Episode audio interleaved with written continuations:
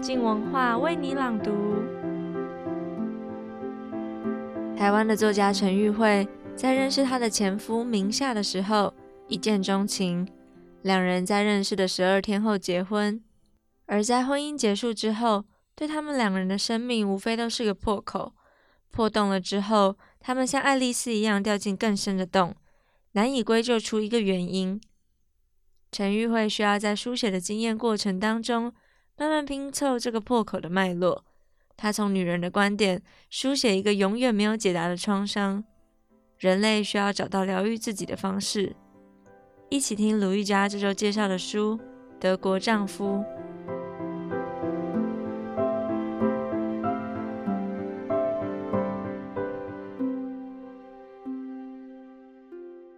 我是鲁豫佳，我要为你朗读我的书评《爱在外遇创伤难以言喻时》，读德国丈夫。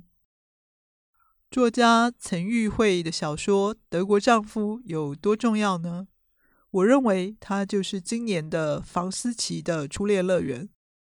性侵是如此普遍，又如此广受误解，只被消费，不被真正谈论，不谈它。误解它就是性别压迫的一部分。房思琪的初恋乐园透过揭露，掀起了反性侵运动和对于性侵迷思的扫盲运动。德国丈夫同样围绕外遇为什么会发生，精微描写促成外遇的内外心理、文化、社会构造，打破男人外遇是天性的基因决定论，男人喜新厌旧、女人年老色衰等外遇迷思。外遇是什么？外遇经常是一种匮乏，是从夫妻权力的不对等中产生沟通的匮乏，被各种继承陷阱所框限，制造出来难以指认、难以谈论的匮乏，导致关系的挫败。正因为外遇的伤害之大，所以认识外遇需要有效的谈论来开启冲突，需要社会投资去预防。房思琪的初恋乐园。校园性侵报道，沉默的岛屿都揭露，性侵常被性侵者包装成外遇，先是假扮外遇逃脱性侵罪，然后受到台湾特有的通奸罪保障。只要原配威胁告受害女子通奸，受害女子便不敢声张，纵容了无数的性侵惯犯再犯。房思琪的初恋乐园带动反性侵运动，目标之一是。司法国事会议委员要求的删除通奸罪，这项努力也完全失败了。实务上，通奸罪是太太告情妇，先生告太太，很少告先生或情夫。什么样的国家能拖到今天还维持这种单方面惩罚女性的体制？正是一个误认男人外遇是天性，所以司法社会合力保障男人外遇的国家。对于这种误解，德国丈夫提供的理解不但尖锐，而且对所有人都极具杀伤力。它非常有效，值得读者使它生效。德国丈夫曝露外遇者心态，胆识直追小说《生命中不可承受之轻》。陈玉慧无疑是今天的太宰治，一巴掌打醒躲在通奸罪背后装睡的台湾。德国丈夫开头的情境就像小王子。小王子里，玫瑰花以他的虚荣心折磨小王子。他吩咐小王子浇水。如果你能行行好，想想我的需要。玫瑰花幻想老虎之类的危险，尽管这个星球上没有老虎。玫瑰花说他害怕一缕清风，要小王子把它放在玻璃罩子里。植物怎么会怕一缕清风呢？一发现自己说错话，玫瑰花咳了两三声。好让小王子觉得自己做错事了，然后怪小王子没马上拿玻璃罩子来，更用力的咳，就是要小王子因为觉得对不起他而受苦。来到地球后，小王子后悔认真看待玫瑰花随口说的话，搞得自己心烦意乱。德国丈夫讲述德国作家明夏和台湾女作家我。在慕尼黑一见钟情，连夜聊到清晨四点，各自甩掉前任，十二天内结婚，十五年后打离婚官司。刚认识那天，两人心情亢奋，连看公共电话簿都觉得是一本编得极好的书。婚后，太太却看什么都碍眼，拖着先生不停搬家，一心追寻梦想的房子。譬如花两年自建花园洋房，盖好还没住进去又搬家。譬如屋前行道树的叶子变稀疏，太太觉得行道树生病了，要倒下来压垮房子，不停搬家。结果先生看到打包用的纸箱就害怕。有钱人开捷豹跑车到别墅度假，主角夫妻也买捷豹，朋友看了都惊讶，因为显然并不符合他们收入。因为主角夫妻负担不起两栋房子，太太做主搬到湖边别墅，结交有钱人，模仿有钱人的生活。久了，太太嫌这批有钱人无聊，抱怨真正的名人根本见不到。冬天，太太抱怨湖边太冷，受不了。都是德国先生害她留在德国挨风受冻。太太长期疼痛也要怪先生。权威医师说：“你对我太好了，这是我为什么生病。”太太想去纽约访友，先生替她买好机票，她隔天就不想去了。太太搭飞机就吵着升级舱等，住旅馆就吵着要换到有 view 的房间，换到了就抱怨 view 被遮住一半。先生习惯吃白饭先倒酱油，太太不准他这样做。太太看有钱人用什么家具就跟着买，不停把旧的丢掉。餐桌换新一个多月后，先生反映新餐桌让他这头晒到太多阳光。太太怪先生隐瞒一个多月不说，现在突然找茬。先生写作很棒，但没自信，只替人代笔匿名写书。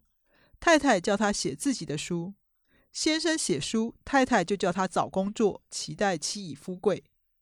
先生每次换工作，都是太太觉得好，叫他去做的梦想工作。但是，先生写稿被总编打枪，找人大改，先生噩梦连连，得了忧郁症。但太太病痛在身，没空管他。先生习惯开车载太太到处看病，太太这辈子就替先生去药房买过两次药。先生遭到丧父之痛，太太说：“活了九十岁已经很长寿了，从来没安慰过他。”先生不上进，太太就找高官外遇。太太婚前原本不喜欢的男友，现在一看也突然变得可爱起来。太太经常离家出国幽会，在先生身边听男友送的唱片，沉浸在恋爱中，把男友邀回家住，先生都装作不知情。有天，先生突然提分手，太太求助女性朋友，朋友就教太太绝对不能让先生知道他在想什么，要以柔克刚。如果读者觉得这位太太很有事，那很多先生都同样忽略太太。为什么没人觉得先生那么有事？因为习惯了。当一个社会定义了照顾、关爱、服从、了解需求。都是太太对先生单方面的责任。女人生而为人，社会衡量她的价值标准就是照顾好先生。先生却像个婴儿，予取予求，顶多只要拿钱回家就好的时候，大家把太太的需要摆在哪里？太太付出一切以后，要找谁来关爱照顾他？好哦，没有人。那不平衡的关系要怎么维持？起初，太太靠着爱，抱持一丝希望；绝望之后，却是靠着奴隶的认命来维持。这种定义就是性别歧视，已经为隔绝夫妻沟通的高墙打下基础，把婚姻的血管抽干，变成僵尸。长期忽略就是虐待妻儿。这种定义极不道德。回到个人的生命脉络特质，为什么女主角把先生好心当驴肝肺呢？女主角说：“因为她很爱父亲，但十二岁时父亲责罚了她，她哭了一中午，从此成为一个没有父爱的人，不知道怎么爱父亲，也不知道怎么爱其他的男人。”母亲十八岁离家出走，生了他，不知道怎么养怎么教。父亲不断外遇，母亲离家出走，父亲偏心分礼物给妹妹，忽略女主角；母亲利用女主角报复父亲，父亲也忽略女儿。女主角发育期天天挨饿，阿姨说她太瘦，该吃点补品。父亲说不用给她吃。女主角原本耿耿于怀，后来解释父亲是为她好，讨厌补品。喜欢自然摄取食物营养。父亲离家，母亲靠赌博排遣悲痛，用塑胶水管殴打女主角出气。接着，母亲看电视广告乱吃神药，幻觉有很多人搬进她家，又自己摔断胸骨、髋骨。国三时，女主角放学发现母亲昏迷路边，女主角说：“安眠药吃太多了，可能是梦游。”读者知道，而女主角不知道的是，女主角美化了父亲，否认了母亲受害，相信母亲是自找苦吃。她认同父亲，觉得换成自己娶了母亲，理所当然也会抛弃她。只要女主角这样想，被父亲抛弃的痛苦就不见了。女主角说过好几次。自己不是一个没有爱情活不下去的人，但是每次下一句都会推翻这句话。女主角说最不想沦为嫉妒的女人，然而她也说过好几次，其实她并不怎么喜欢这个那个男友，但是只要男友跟别的女人讲话，她就发脾气。小说《爱情的尽头》，男主角说。自己的爱情没有快乐满足，只有嫉妒和猜忌。德国丈夫的女主角也有同样的困扰。没有爱情活不下去的人，嫉妒的女人，原型必是女主角的母亲。女主角就是嫉妒的女人，像母亲一样。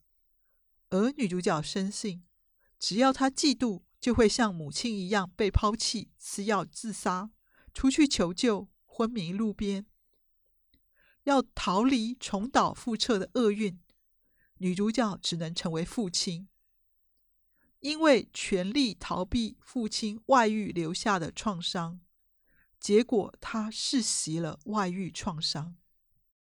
女主角的女性朋友说，十二岁以前最爱父亲，在十二岁生日那天，整天等父亲回来庆生。但深夜，父亲下班回家，只对他说了一句：“走开。”女主角觉得那个伤心欲绝的小女孩就是自己。然而，女主角婚后写作时，每次只要明夏靠近她，女主角就说：“走开。”另一方面，女主角知道读者不知道的事更多。女主角的神秘恐惧清单很长。怕地震、台风，幽闭恐惧、密集恐惧，怕看丑陋，看电视看到暴力、色情、鬼怪、蛇蝎，立刻转台；怕搭飞机，畏光惧高，容易晕眩，害怕和任何人决裂，不止情人；怕一些人的笑声，太长的笑声令他不耐；怕看路上有男人跛脚走路。半年内，他在同一条街。看过三个男人跛行，看得战战兢兢，生怕自己也变成跛脚。这在说什么呢？他活在外人难以想象的困境里，以及在与人协调上受严重的资讯鸿沟所苦。就算他想向人解释自己为什么这么做，不那么做，都要耗费极大的心力，而且门槛极高，解释通常会失败。女主角对自己的汗水过敏，她说她对自己过敏。其实她对自己的每个想法都过敏，一沾到就岔题，顾左右而言他，拼命防卫，处处避讳，处处沉迷，使这书难懂得像一千片拼图洒满一地，一千把的钥匙堆，要读者从中找出两两互为钥匙孔的那一把，行文思路跳跃。叙事破碎，前后矛盾，支线庞杂，措辞笼统，关键事件空白，时序不清，人称混淆，字词意识也暧昧不明。例如，女主角解释自己做采访时为何和陌生人外遇，说：“我生性浮夸，我总是被动接受别人的感情。”冰山一角，深不见底。描述朦胧参差，笔法高妙，在女主角想透露和想掩盖的冲动平分秋色，外遇的道德冲突潜伏在字里行间，真相永远藏在烟幕后飘忽不定。女主角不同状态下的多种自我在互相欺瞒，撞击出烟火坠落般纷纷的闪躲、推诿、自豪、辩解。本书透过各种视而不见、见树不见林、指鹿为马，不着痕迹展现受困心灵处处碰壁的认知与表达，效果完美。所以本书像拼图，让读者各自拼凑出不同图像，像空白萤幕，任人投射自己的世界观；像起乩，需要桌头来翻译才产生意义。本书让读者走过九个山头，猛回头，恍然大悟，把遥相呼应的线索凑起来。阅读时，就算写个四五十页笔记整理，都绝不会浪费。丰沛生动的心理细节，值回票价。小王子在地球上回顾母星的玫瑰花，说：“事实上，是我不懂得要如何了解这一切。”在他玩弄的粗劣小把戏背后，深藏的情感，仿佛我随着他温柔的眼光，隔着半生，回顾夕阳尽头那对一见钟情，在彼此眼中闪闪发亮的完美情侣。如果那一刻能持续，他们此生都会笼罩在对方专注温暖的光晕中。但那刻，就像夕阳般逃走了，再也不回来。多么美好的人，多么痛的人生。